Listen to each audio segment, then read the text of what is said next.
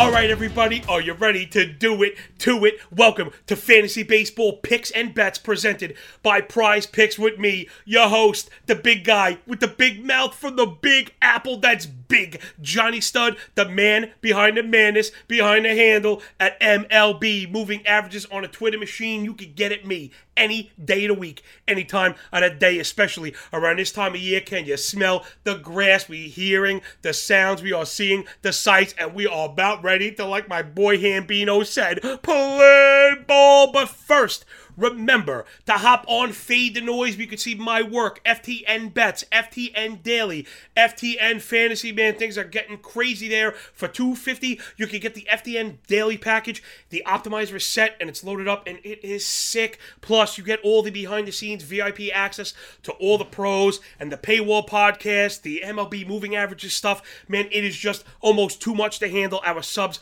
were printing cash last year. Before we hop into today's work, remember, stop hit the like button and subscribe to the Mayo Media Network, MMN. If you want to get more of me, Big Johnny Stud, subscribe on YouTube. And also for your audio podcast providers, you can subscribe there as well to Fantasy Baseball Picks and Bets. All the other info you need is right down below in that description. So without any further ado, let's get down and do the thing that you all came here for.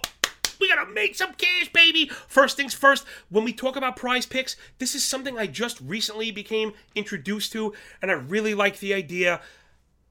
You know, DFS can be a lot of fun, but in reality, especially if we're playing for that million, we are in direct competition. Where something like prize picks, we could team up and play against the house, kind of pool our information. And it's a little bit more fun to just kind of watch this one guy and see what he does. I've got a couple picks for you today that I think we got a little bit of edge on, and I think we're going to get paid. All right, first things first, my man J Ram, that's Jose Ramirez for the Cleveland baseball team. We're looking for eight fantasy points from him. Really not a order especially going up against the Tigers and Matthew Boyd. I think there's a little bit of offense to be had in that game. Remember, whenever you play these unique formats, everyone, check that scoring. I'll give you just a quick rundown of why I think we're going to get it. You're getting three points for a single, you get two points for a walk, a ribby, or a run, and five points for a steal, 10 points for a homer. Of course, that would put us over the top. But we want to get there without hitting the home run. We want to maximize our plate appearances. He checks that box. He's at the top of the lineup. He's a high OBP guy. He hits for average and he's got legs. And of course, being at the top of the lineup, he could score us a run. So there's a really good chance. J Ram leads off the game. Singles, there's three. Steals second, that's five. There's your eight points. We're wrapping up. Pack it up. I'll see you at the bank, everybody. But I'm here to give you two. Let's get the two pack completed. And I'm with Cool Whit Merrifield for the Kansas City Royals with cheese. Also looking for eight points. He really kind of looks a lot like J Ram as far as this argument goes.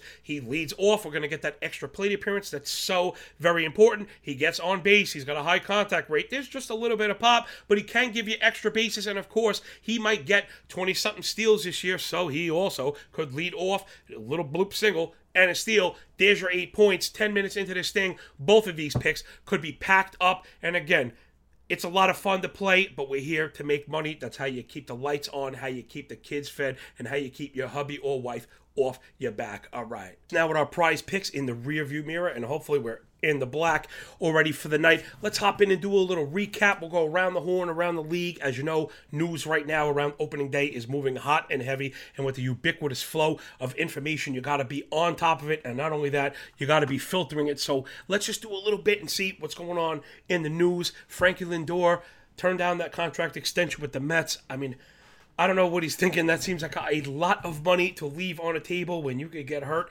and lose it all tomorrow. But Frankie, man, best of luck to you. I think he's going to be great for the Mets. Really no effect on the futures bets or the fantasy market.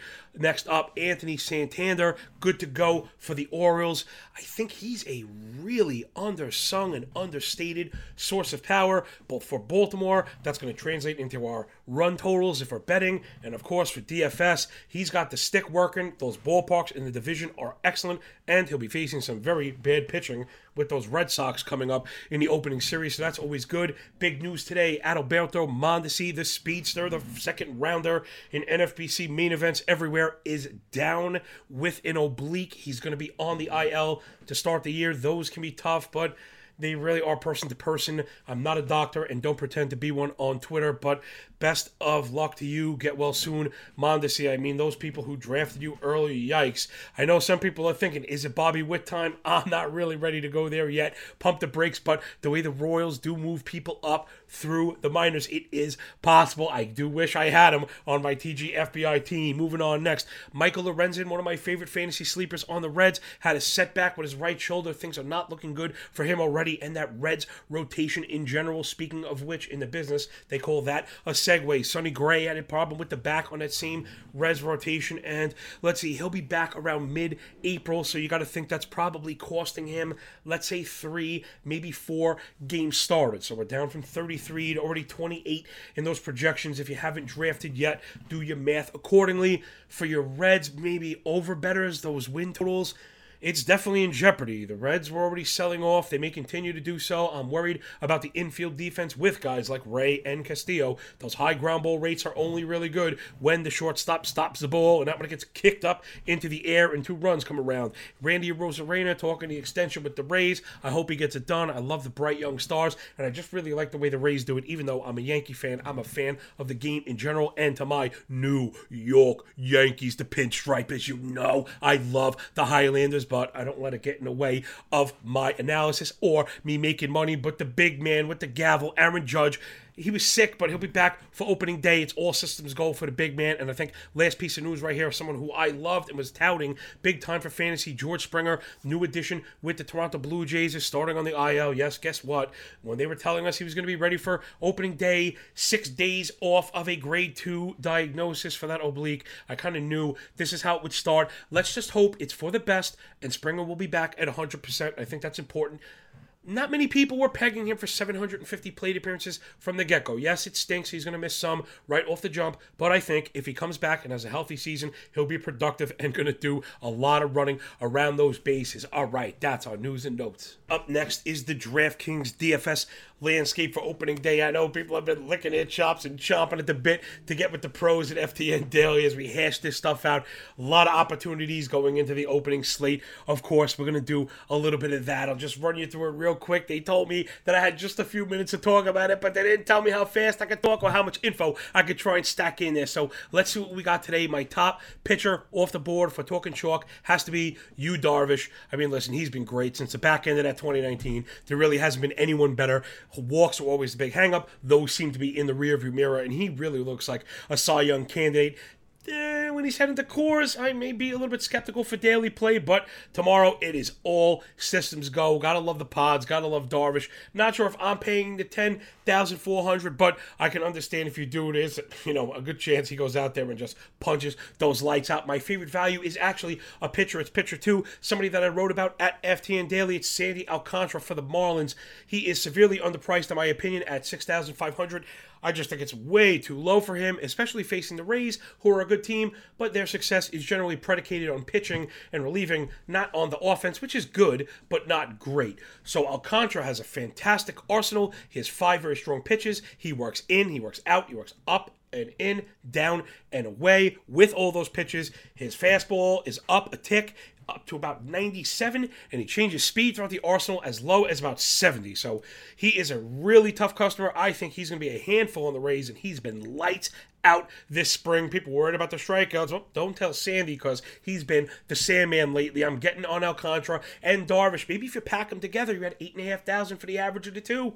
Hmm? Sounds like something I could get into. All right, tomorrow, like I said, lots of values because the slate's been hanging out there and there have been decisions made. So, again, they didn't tell me how much information I could try and stack in here. I'm going at micro machine speeds here, ludicrous speed, without going plaid little space balls for you. So, I think I can get you a player at every single position that's going to return a profit at $3,000 or less. Really, that's that bargain kind of basement level right there, right? That's that parameter, that standing point where anything other than that is really cheap, cheap. Let's go all the way around the horn and let's get you those bargain bin guys, and then you work around your own studs. So at first base, you can get Ronald Guzman for the Rangers, really unsung. That power potential looks like it's here. He's having a killer spring. They're just okay, so he's going to be hitting at the front of the lineup. Second base, Ketel Marte. Yeah, he had a down season last year. Last year, he was a top 40 overall fantasy pick. He's excellent. He'll also be hitting at the top of the lineup against Yu, Darvish, who I mentioned. But at 2,700 for a bona fide star,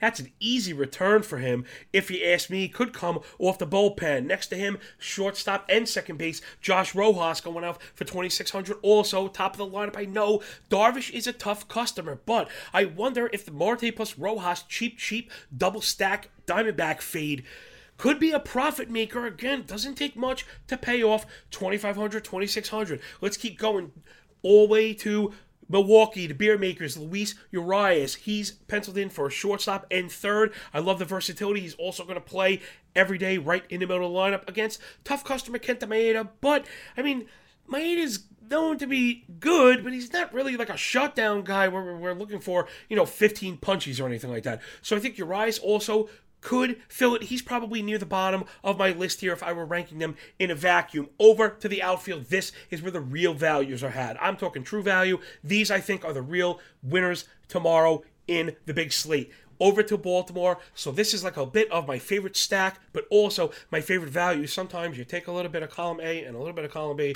you mash them together, and hopefully you end up with a bunch of cash in your pocket. It's Austin Hays and Cedric Mullins, both going off at $2,100. That seems like a severe misprice. Also, when we take into account the fact opening day is just chock full of aces, it's very hard to target starting pitchers. There's only a few of them, Gibson being one, Eovaldi being the other. So the Orioles, with the context, they have a good lineup. Yeah, their pitching is not very good, but we don't care. This is DFS people. So give me Hays and give me Mullins. They may be hitting one and two or one and three with Eovaldi. You can see where I'm going. There's a huge chance for a windfall. Last guy also, if I had to, with a vacuum pick. My number one value here, it's got to be Jorge Soler. He is buried at 2,800, and with the injury to Mondesi that I mentioned before, that's a lineup place. He'll be moving up. He's going to get the extra at bat. He's always good for a ton of power, and at 2,800, it just takes one swing to pay that off. So I'm seeing tomorrow as a stars and scrubs kind of thing, but the scrubs are coming in, you know, those quotation marks because